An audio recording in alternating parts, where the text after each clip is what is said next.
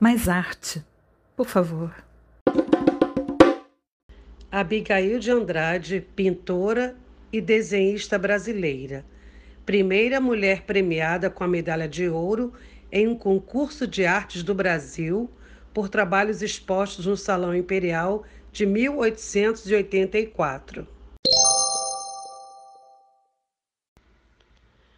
Na exposição de Belas Artes da Academia Imperial de 1884, a última que se realizou no segundo reinado, Abigail participou na sessão de pintura, apresentando 14 trabalhos, quatro óleos representando cenas do cotidiano, dois retratos, três cópias e cinco estudos de desenho.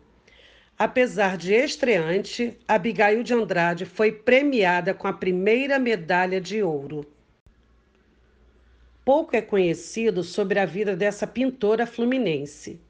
Sabe-se, porém, que era da elite do Vale do Paraíba, nascida em Vassouras, e que aos 18 anos, em março de 1882, participou da primeira exposição organizada pela Sociedade Propagadora das Belas Artes concorrendo na sessão de desenhos com meia dúzia de trabalhos, tendo a crítica louvado a excelente qualidade deles.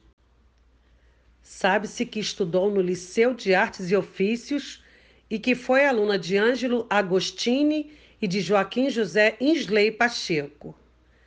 A artista é também lembrada pelo trágico envolvimento amoroso com seu professor, Ângelo Agostini, homem casado e artista respeitado e influente na época.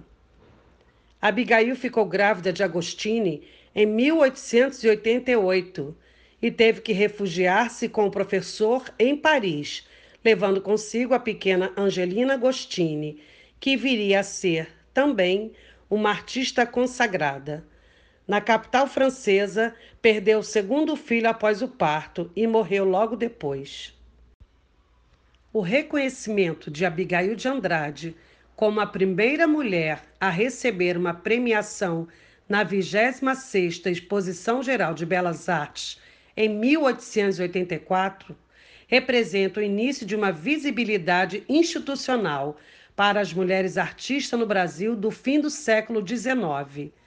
Impedidas de frequentar oficialmente a AIBA, fato que só se torna possível em 1892, as mulheres têm pouco espaço de aprendizagem artística nesse período.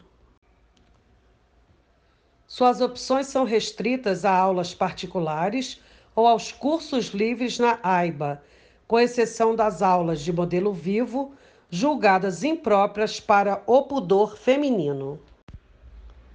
Celebrada pelo crítico Gonzaga Duque como uma verdadeira profissional entre os artistas amadores, Abigail de Andrade faz no fim do século XIX uma pintura considerada moderna, que valoriza as temáticas então tidas como inovadoras, cenas de gênero que envolve o cotidiano popular.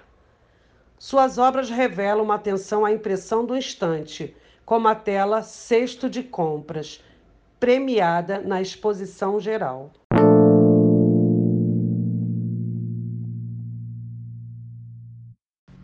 Beckett e a humanização do herói.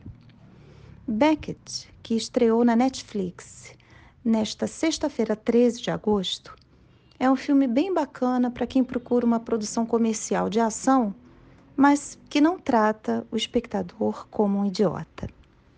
Beckett e sua namorada, em viagem à Grécia, no ano de 2008, sofrem um acidente de carro quando Beckett adormece no volante.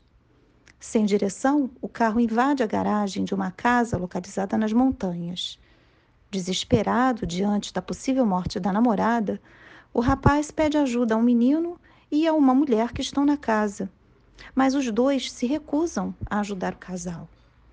Quando Beckett consegue sair do carro e partir à procura de ajuda, é atacado por um policial e pela mulher que estava na casa.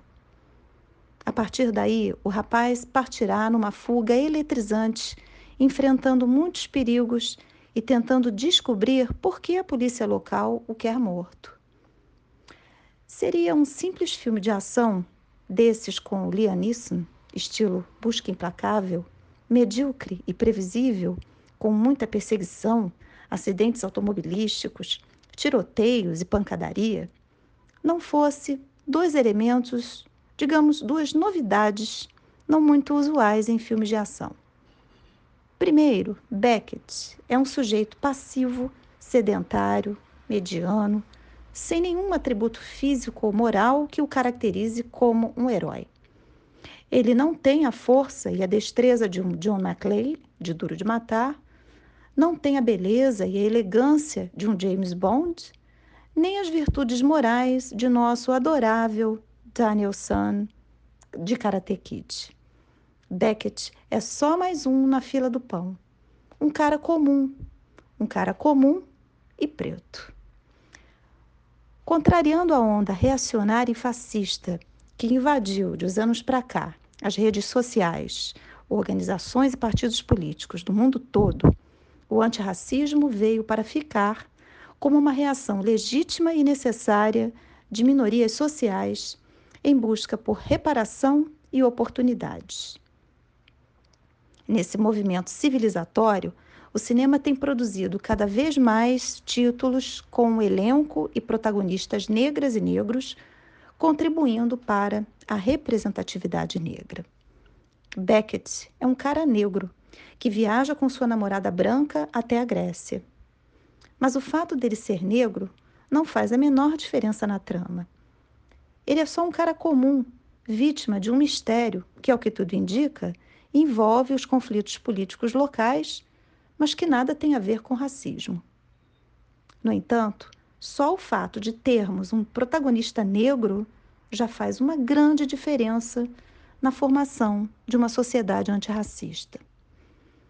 Apesar de não explorar bem a questão dos conflitos políticos, o filme é bom justamente por elevar à categoria de herói um sujeito comum, que por acaso é preto e que se defende como pode corre com dificuldade, não sabe bem usar uma arma, mas que tem como grande virtude o fato de ter um olhar humanizado sobre a realidade. Quando Beckett descobre que o garoto que ele vê no acidente foi sequestrado por um grupo político, ele se esforçará por libertá-lo. Essa sua virtude é o que lhe permite sair da condição de mero mortal e alçar a de herói. Num mundo onde o fascismo e o racismo se assanham, há que se glorificar o humano como nossa maior e mais preciosa virtude.